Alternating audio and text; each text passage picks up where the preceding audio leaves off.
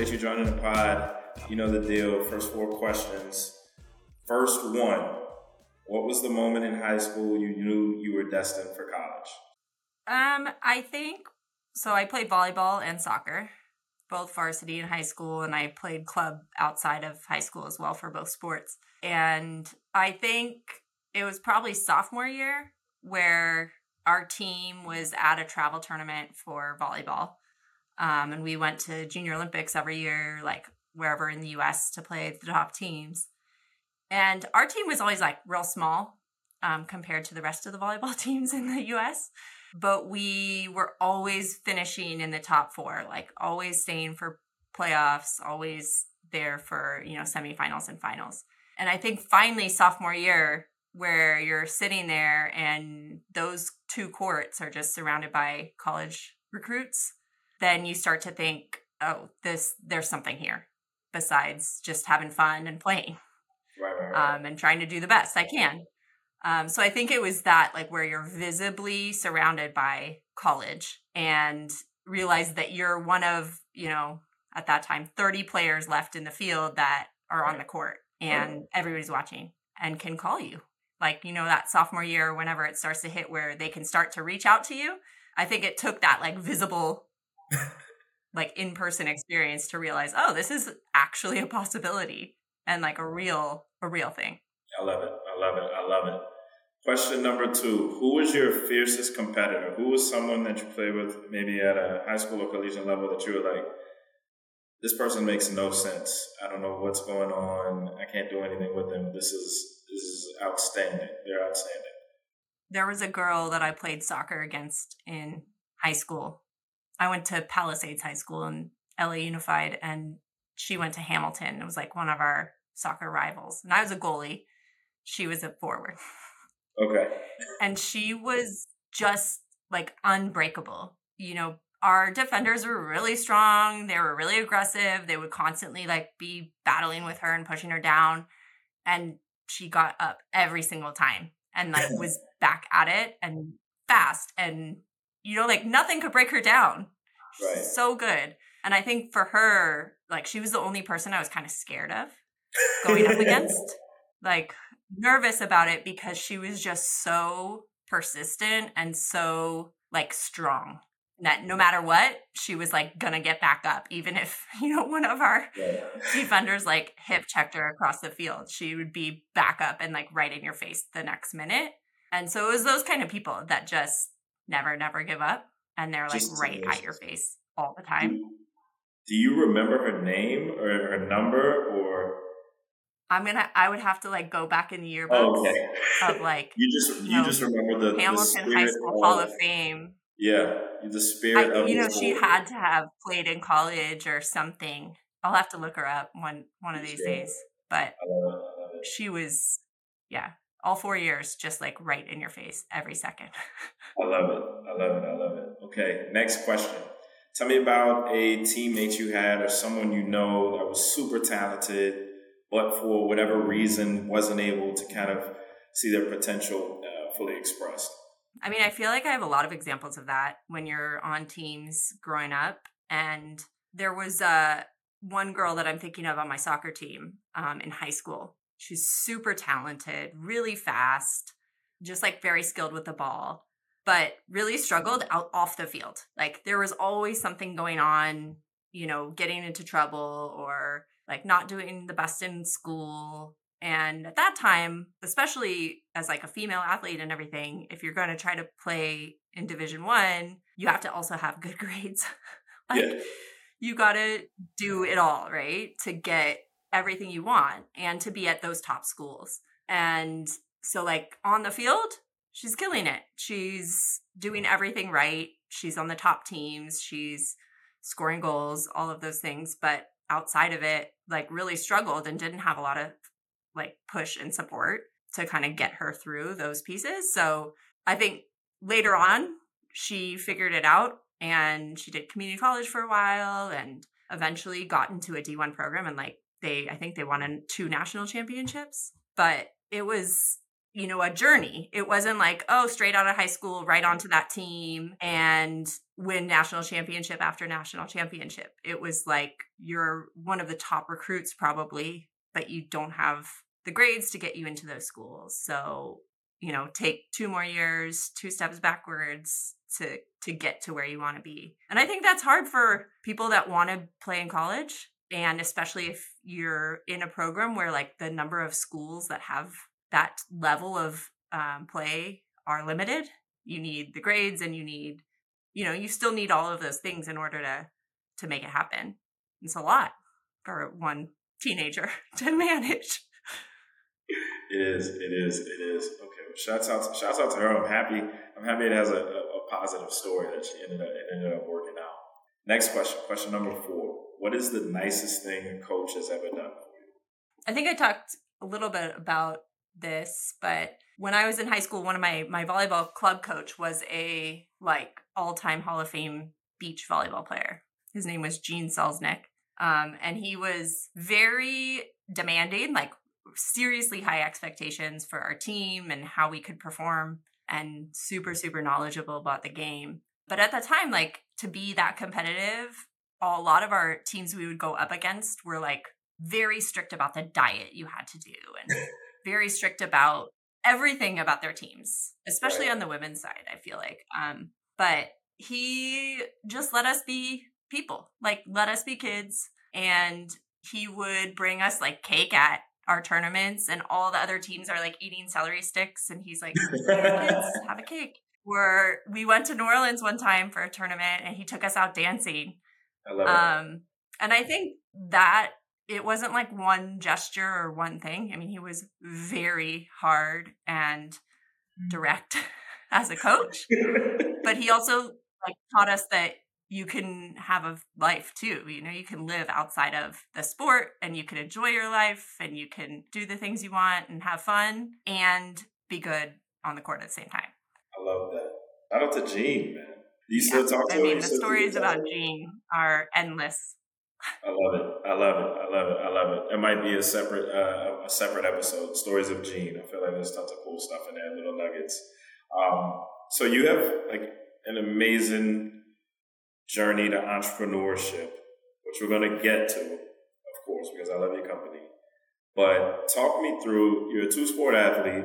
You go to an Ivy League school it's like everything if i don't know if people can draw that any better right? Like if, if someone's thinking like what do we want for our kids? It's like i want them to play sports. I want them to get a good education. They've done those two things. You're done. You're a senior. Where is your mind? When did it start to settle into you that this thing was coming to an end? Was it at a point during your college career or was it like after? I think it was probably maybe the last, like maybe junior year of college where I mean there's not a lot of opportunity for professional volleyball or like anywhere you're going to go unless you're going to play, you know, for Team USA or something.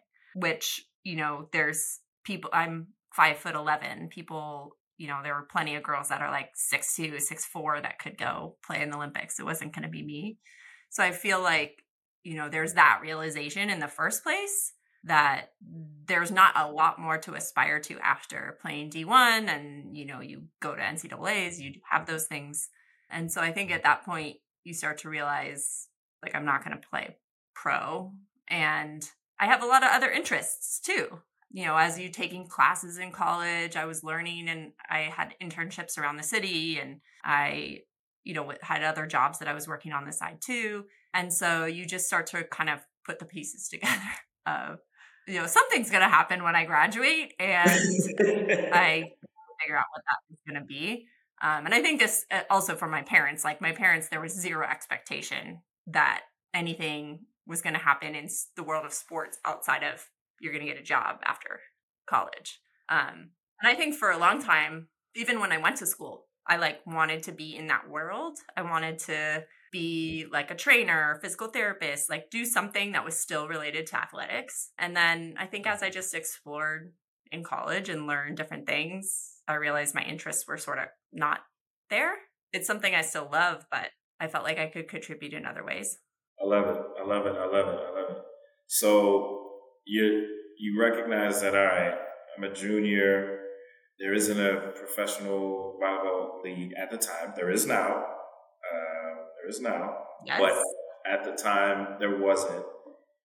Talk me through your first your first full time job, and if there was ever any thought in your mind. You mentioned earlier that you looked at maybe doing something closer to sports. Tell me, like when you first started that full time job after you graduated, was there ever a time where you were like, you know what, I can I can go and coach. I can go be a trainer. I can get closer to the sport when you were dealing with some adversity. Talk me through it. Talk me, talk me through it. I think I think about that all the time. I still think about mm. it. Um, my first job out of college, I was a teacher. So when I was in college, I um, took a lot of classes around like urban planning and city planning and just uh, social sciences. And I felt like if I wanted to work in communities or in like policy or anything like that, that I needed to like work in a city, in like be there and you know. So I thought, okay, what what's better than being on the ground teaching? So I started as a teacher in New York City, and that was like, wow, that was crazy.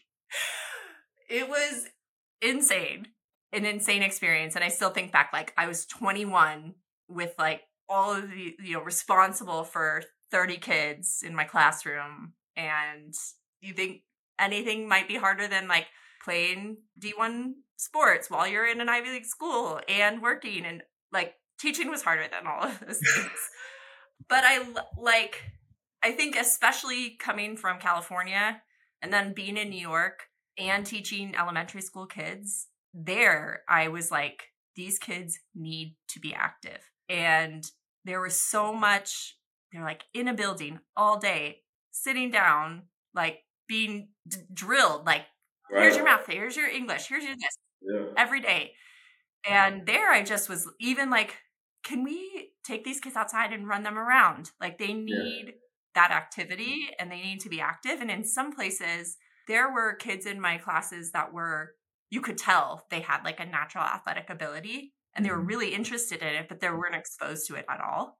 And so even back then, I was like, how do I get these kids the experiences that I had growing up as an athlete with a coach, trying some new skills, like being physically active, because some of them I feel like really were missing that in there every day. Um, and so much you can learn and discipline yourself and learn teamwork and learn coachability and all of those things from sports. And so it was always something that was on my mind, especially then, like being around kids every day. But still today, like all, all of my jobs, I've thought, well, what do I do if I, you know, went back and right coach this or coach my kids or I've coached my kids a couple of times and now my older son's about to enter middle school oh. and I oh. think, oh, maybe they're going to need a volleyball coach. But, you know, doing that and working and doing all the other things, yeah. who knows? That's difficult to manage. What grade? What grade were you teaching? I taught first grade. Oh wow! Seven and I taught kindergarten through fifth grade. So I taught all the grade levels in only math. So I would like go around the building to all the different classrooms, just teaching math. Did you use? Obviously, we're going to talk about more professional corporate stuff, but I have to know this. Did you use props? Were you the teacher who came in with like apples? Did you have like sling slinkies or whatever it is to, to help kids like visualize some of like the you know, associative property? Oh no. Yeah, it was actually fun. Like I enjoyed my job as a math teacher because I got to like I was supplementing whatever the regular teacher was doing by coming in and teaching math. So I didn't I got to like go outside of the curriculum a lot and just make up my own things. So I definitely got to be a lot more creative and you know, we would do things like the bridge like bridge building with marshmallows and toothpicks and you know, That's stuff that made them think rather than just right. whatever they were learning at the time. So I had fun with that for sure. That sounds fun. That sounds fun. That sounds fun. So you're doing teaching. You move into you know more traditional. I'll call it corporate America, what have you. Talk to me about you know what it felt like to leave because now you've already established some familiarity you've done it for a minute what made you feel like you know you wanted to leave? I know, especially for a lot of teachers, it's hard to leave the kids, right? Like, talk to me about what was going on in, in that decision making process. You know, I think it's similar to what we were talking about with like leaving volleyball, and it's I think self aware awareness and like there were you know I was a good teacher, but I wasn't an incredible teacher.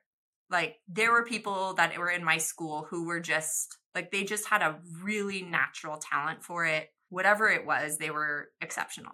And I was good. I wasn't exceptional.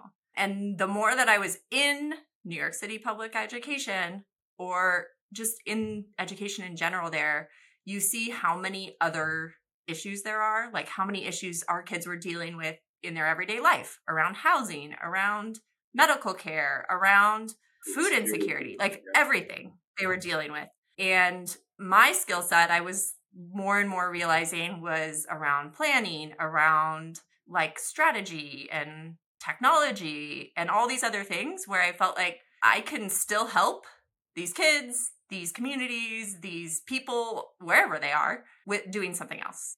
And like, you know, the incredible teacher might not have the skill set to do technology, but I can do that. So I felt like it was more and more realizing where my skill set lied or like where my strengths were and you know coming to terms with the fact that I can contribute but it's going to be in a different form. And I always told myself when I left teaching like if I don't find something that's as challenging and like uh, not boring as this, then I can always go back and teach. You know, because we always we always need a teacher. So I kind of said that to myself, like if I don't continue to be challenged and feel that way in my career, then I know this is here and how it feels to do that. So that's that was kind of how I left. Still not knowing exactly what that was going to lead to, but but you know, settled in the fact that I could contribute in other ways.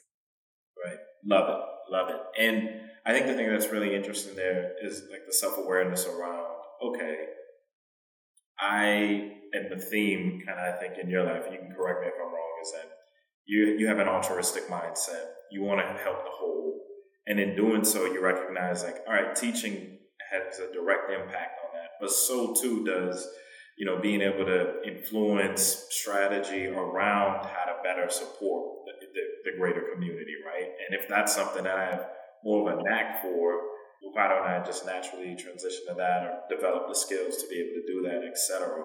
Uh, which kind of leads me to, to, to the next phase. I'm not going to say this is a phase in your life. I don't know how you're describing the different phases, but you find yourself in Europe, and I'll allow you to give a little color about how you got to Europe. But talk to me about you know your understanding of corporate America, the role that it plays in people's lives, and then and the social elements associated with that and then comparing that to your life in Europe because I think that's that's really fascinating and something people would love to hear about.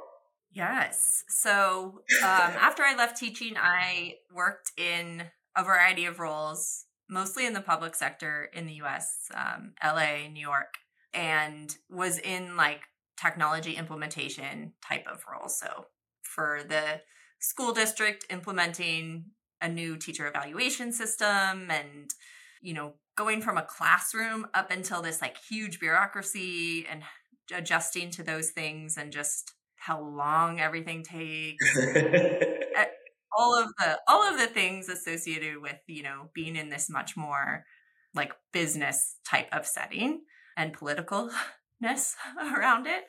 And so i did various roles throughout for a while until we my husband got a job offer to move to london and it was never anything I had considered. I'd always been like very committed to my community here in LA and, you know, working in the settings that I'd worked in, like very focused on the US and yeah. education systems and right. like our support for urban communities here in LA. It was just uh, out of the blue. So we moved and decided to take that risk, which was yet another like leap of who knows what's going to come from this, but we're going to try. Um, so we up and moved to London with two small kids, and it was a whole lesson in life. In life, like everything you think, oh, they speak English, we speak English. Like it can't be that hard to adjust to this, but everything's different. Um, and settling into that and then like transitioning career too over to a different country where I've worked in public sector US for so long, it doesn't necessarily translate to the UK. And every job I started looking for there, they just, it was like back to zero. You don't have the experience, you don't understand our systems. That's not how it works here. so I went back to the start basically and tried to figure out how, like, again, the self awareness like, what are my core skill sets of the things that I can execute on? And how do I find myself a career there? So I started, like, you know, probably three levels behind what I was doing in the US as like a contract project manager and then you know worked my way up in that role but i there i was working for uh like a large corporate transport company totally different again um and just navigating everything like you know you do speak the same language but everything is different and in the corporate world as well like very buttoned up very like they think that americans are just overly excited about everything um, and so really having to sort of tone down and you know fit in with the way that they work over there. So the whole experience was kind of wild but amazing at the same time. I love it i love it and I guess going on to like the wild cultural differences, what did you notice about you know the you know, the Londoners? I'll call them their like relationship to work versus like the American relationship to work. Ooh, um, should we we should talk about this so we can bring it over here. Um, I found there's a very clear divide between like I'm off work and I'm working. Whereas in America, and I think I see this on like social media and stuff all the time, where an American, you know, our out of office replies like, I will get back to you. I'll be checking my messages. Will, you know, I'll have my phone with me, even if I'm in a hospital bed, like I'll get back to you.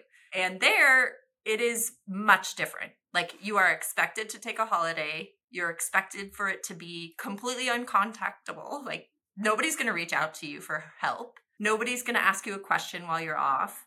Um, and there's just this really clear divide of I'm working, but I also have a life and an expectation that like people should have that space uh, when they're off. And people plan for it, which is, I think, another thing that happens here because you're always reachable and you're expected to always be reachable. People don't, you know, train the people that work around you to cover for you while you're off. So we rely on being mm-hmm. able to contact you. Whereas there, the expectation is they're gone and they're gone for two weeks. So somebody else is going to have to be able to do their job if it right. if it gets there, right? Like somebody has to cover for that. So it's very different. I mean, I also started. I had my second son like within the first couple of weeks of us being there, wow. and after my first son here, I went back to work after ten weeks. And there, I was with home with him for five months, which was just like unheard of. And I went back to work and people were like, Why are you here? You have a five month old baby at home? Why are you here? Like, what? You shouldn't be back yet. And I, you know, coming from the US is like, I had so long at home with him. I this feels normal to be back at work. Like I left my other child after 10 weeks and they were just I mean, it's unreal to them to think that somebody would do that.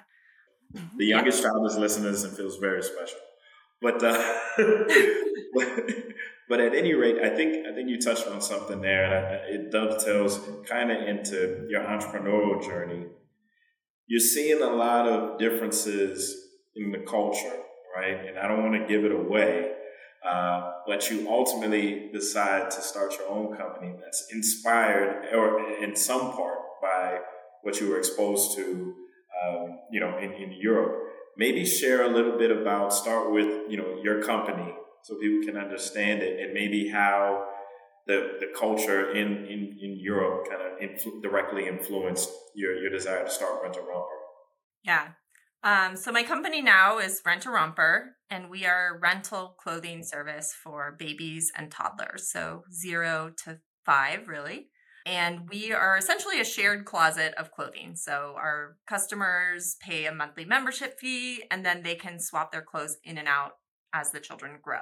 And definitely influence for my time, obviously, with two young children growing very quickly and having to constantly stay up with like how quick they were growing.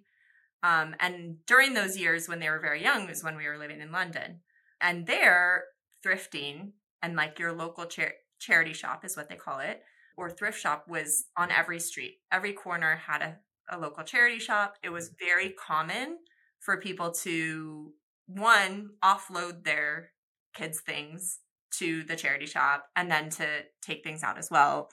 And just secondhand, it was just nature there. It wasn't like at the time thought down upon or, you know, it was something that people were seeking, especially in the kid space, because like, why would you spend all this money on stuff that they're gonna outgrow in a month?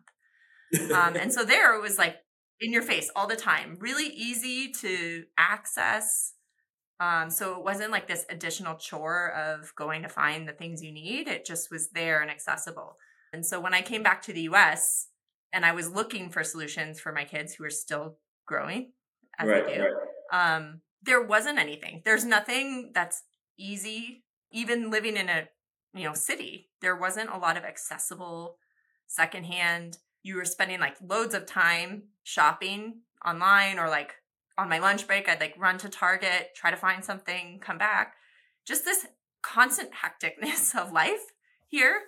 Um, and then trying to fit that in as well. So I was looking for not only is there a way to do this in a convenient way that makes my life easier where over there it's just part of your life where i'm not scrolling and shopping constantly. And so it kind of came from that of one just make it accessible for people here to access that market the secondhand space and make it easy. Just convenient. Deliver to your home just as you would like amazon and everything else that we do every day and expect here to be able to do that and like save yourself time and money and the environment. Yeah, I love I love it. I love the concept. I love everything about it. When I think of Europeans, I think of the fact that they leave their babies uh, outside in strollers and stuff like that for extended amounts of time, extended amounts of time, and I'm like, wow, this is definitely different. Because uh, I don't think my mom would ever leave me alone for more than like a minute. I don't, I don't think she does that now. Um, I love you, mom, by the way. Uh, but to that end, we understand and we see like the track, like, you know, you being like a civil servant and you always finding ways to get back to the community, which is amazing. Talk to me about the jump into entrepreneurship because that's a different leap, right? Like you being responsible for something, for a company, for other people, right? Especially when you add this sort of communal and altruistic element to it. Now people are depending on these sorts of goods and services and stuff like that what gave you i don't want to say the strength because you already you know you already had that but that that sort of extra oomph to say like all right you know what? I'm starting it. What what happened? So i think i used to be uh very risk averse and i think moving to london like ripped the band-aid off and now i am much more willing to risk. I mean moving abroad with two small with a kid and a kid in my belly like it was right. a big risk, um, yeah. knowing nobody. So, and it panned out. Like it was a great experience. Yes, it was hard. Yes, all those things, but it's something that I like really value as a, you know, part of my life. And so ever since that jump, I think I've been more willing to to try things and see how they go. And this in particular like was just on my mind every day, every night for probably a year. And at the time, I was working for the transportation company and I was working it for our head of IT. So always exposed to like the startup space and, you know, all these tech companies right. trying to come pitch to us about how they can make our buses run faster, how they can, you know, XYZ data system. Yeah. yeah. And so you're just exposed all the time. Okay, this person who I didn't know started their own thing and I could do that. Like, you know, so exposure to the startup space where you see people over and over that are taking that leap, thinking of an idea and starting it. And so I was around that all the time for about six months in the role that I was in. And I was planning to attend a women's conference actually. And so I thought, you know what? Why don't I just like make a business card and pretend when I go to this women's conference that I started this company? And so I did. I made a business card, which in order to do that, I had to like make a logo in Microsoft Word or whatever I did and by like put an email on there. And I went to the women's conference talking about as if I was the founder of Rent Romper. And it didn't exist. Like there was nothing. And people were like, you have to do this. If you had started this company now, I would sign up right now. Or like my kids are older, but if you had this when I was when they were young, this is genius. You have to do it. So I just got a lot all this reinforcement immediately of this is a good idea. It's not just a good idea, it's like something that I would sign up for today. So that night I went home and I started an Instagram page. And then the next week I started a website. And the next week I started messaging people on Instagram, you know, all while I was doing a full time job. So in some ways, it wasn't like a full leap. It was like these steps one by one by one that started to just reinforce that this was an idea worth investing time in. And then, you know, six months later, I like had an, a live website with customers paying. And then, you know, you just had to go from there and keep going and keep building and keep, you know, iterating and getting all the customer feedback we can. So that was in 2020. So now we're three years in, almost four years in, and uh, what started as a business card. I love it. One of the things that I think is, is interesting, keeps coming up a little bit, is you're saying like, it, it, it seems like you're really self aware in finding what you're good at and then just leveraging that to its umpteen power. Maybe talk to me a little bit about how when you came out of undergrad, you knew what you were good at, right? Like, and how you still evolve and understand better, like what you're good at, right? And what that looks like. Because I think of it as like a process, right? It's like, well, when you probably started playing volleyball, you probably weren't very good. You know, you, are 5'11, so you're probably always tall, but you maybe weren't good when you started. I'm just assuming. And you got better over time how do you now kind of identify what you're good at, not good at, and just, just your process for that? Yeah, I think it's a work in progress always. um, I have this po- this poster actually that my son came home with one day from school that says all things are difficult before they're easy, and he like colored it in. You know, at sheet at school, they're learning about how to keep an open mindset. But I have it next to my desk, and I think about that really often. And I think about it with my kids when they like are trying a new sport or, you know, everything is hard the first time and you stick with it and you get better and you get better. And so I think about that in entrepreneurship because everything I do is new. Like I've never done e-commerce before. I've never had a clothing business before. I've never run social media ads before. So everything I have to do is new. And it's I think the parts that I really struggle with are delegating. so, like, I want to do it all myself and I want to learn it all and I want to understand the business really well or understand all the pieces really well so then I can, you know, maybe give it to someone else. But I think the skill sets that throughout my career have always thre- like the thread through everything is how I work with people and like bring other people together and you know, drive towards a goal without like an influencer almost. Not an influencer in the sense we think of today, but an influencer in leadership. Like I could make our team and get everybody on the same page about what we were trying to do.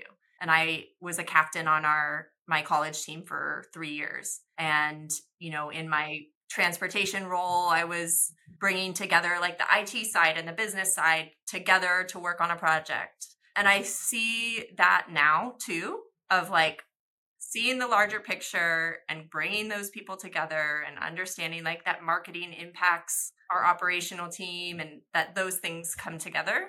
And I think where I really struggle is like one person can't do it all.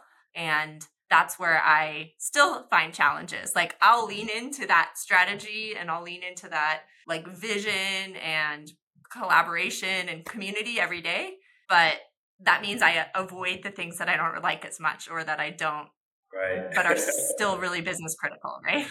Right. Um so I think that's where my struggle has been and it's hard especially as like a I'm a solo founder. So I, you know, like the conversations I have about my own skill set are like with myself.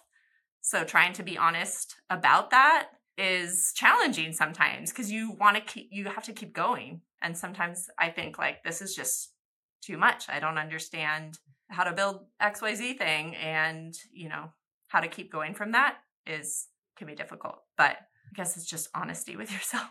I love it. I love it. I love it. I love it. The the thing that I'm I'm actually really interested to hear your thoughts on.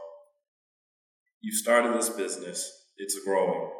You're doing well. What is one thing you didn't know about entrepreneurship, or one thing you thought you knew about entrepreneurship before you got into it that you look back and you say, you know what, Lauren, that that that was not true. That you thought that, but that that's wrong. I mean, there's so many things. entrepreneurship first. Like people right. say this, but you don't get it until you're in it, right? Like being a founder or being an entrepreneur is hard. It is really hard. like people will tell you that, "Oh yeah, it's it's hard being an entrepreneur." But you don't understand what they're talking about until you're actually in it and so that's the first thing of like really to my core understanding how challenging it is to start a business and grow a business and maintain a life at the same time and you know just juggle everything that is on your plate. It's hard. So i mean i think that's the first lesson is just like i knew that this was going to be challenging but to the extent that it is you know i was blissfully unaware.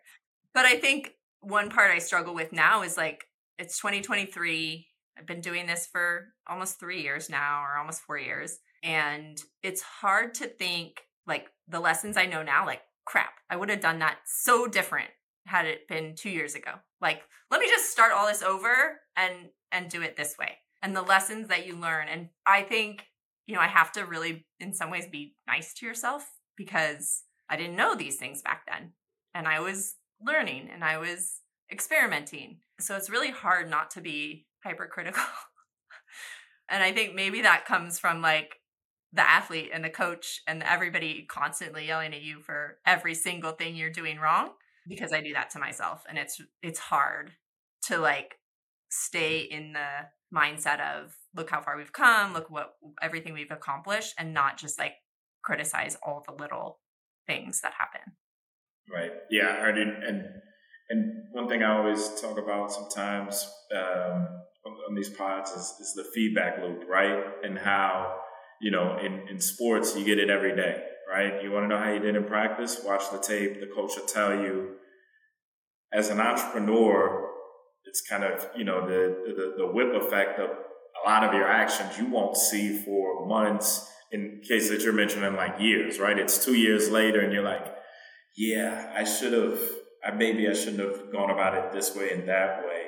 Um, maybe help me understand for you how you're processing being an entrepreneur, how your evolution as like a, a true entrepreneur has influenced the way you manage success and failure on a number of different your uh, of your different projects, right? Because I imagine before you were like super hard, you're probably still hard on yourself, but how you've gotten better at being able to manage that, assuming you have.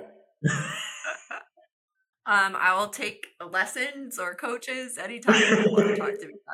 I'm still not that good at it. I I think like what you just were talking about, I am very critical and I think what I have gotten better at is trying to track data and look at data instead of just like I would be really reactive around, you know, somebody customer wrote a terrible mean email about they hate our service and I would be like on the floor like crying you know they they hate our business and all these things like how do people want to write this about us? You know not letting myself think about the 99 other emails or reviews that we've gotten that are really positive about how it's had a good impact for them. And so trying to be i think that's the only the one thing that i've been doing that's helping is trying to be less up and down and reactive over one thing and to look at data you know, on a regular basis, like on a weekly basis, on a monthly basis.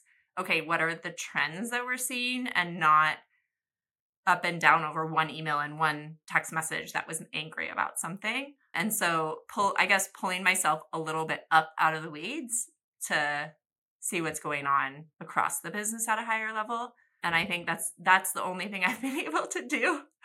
But I it's really hard.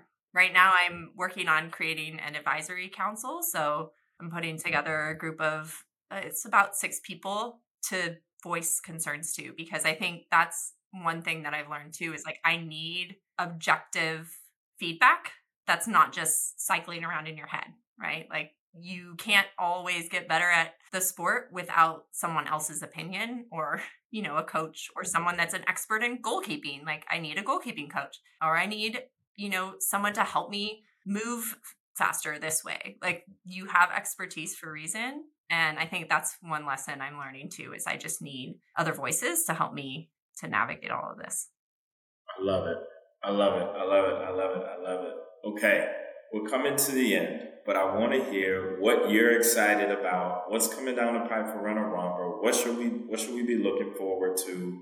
Uh, curious, to, curious to hear what's going on. Yeah. So I think 2024 is going to be a very good year. I'm very excited about it. This year we have grown almost 300% since January. So it has been like a roller coaster in a great way. And now I'm just excited to like put everything we've learned and all those lessons that I wish I knew two years ago to work. We have a great community, like parents that just are advocating for this type of a service and are like one thing that I think is exciting is the parents that we talk to that have been customers of ours for a while. One thing that they say is they just don't buy clothes anymore, which when you think about just the amount of work it is to buy clothes and how much how expensive it is for families and how much waste there is it's awesome to hear that you know we're actually like changing behavior. So that's really exciting. So 2024 is going to be good. Very good um, i'm looking forward to like really growing the business and you know positioning us for something exciting and just health of my kids and like to see them continuing to grow because that's super fun. We love it. We love it. Where can people find you? Where can people, you know, get in touch with a Romper, get involved? What's the what's the best way for them to contact contact you and, and the company? Yeah. So um, on Instagram, we're at Rent a Romper. Um, I'm on LinkedIn, Lauren Gregor. And if you have a baby or a toddler, you can find us at rentaromper.com and rent and save yourself a lot of time. Got it. And that's rent a romper, just like it sounds. Rent the word a romper. We love it. Exactly. Thank you so much, Lauren. I appreciate it. Uh, we've got to get you back on. I love what you're doing, and I appreciate appreciate your time during the holiday season. Uh, well, thank you so much. I'm happy to be here anytime and love what you're doing as well.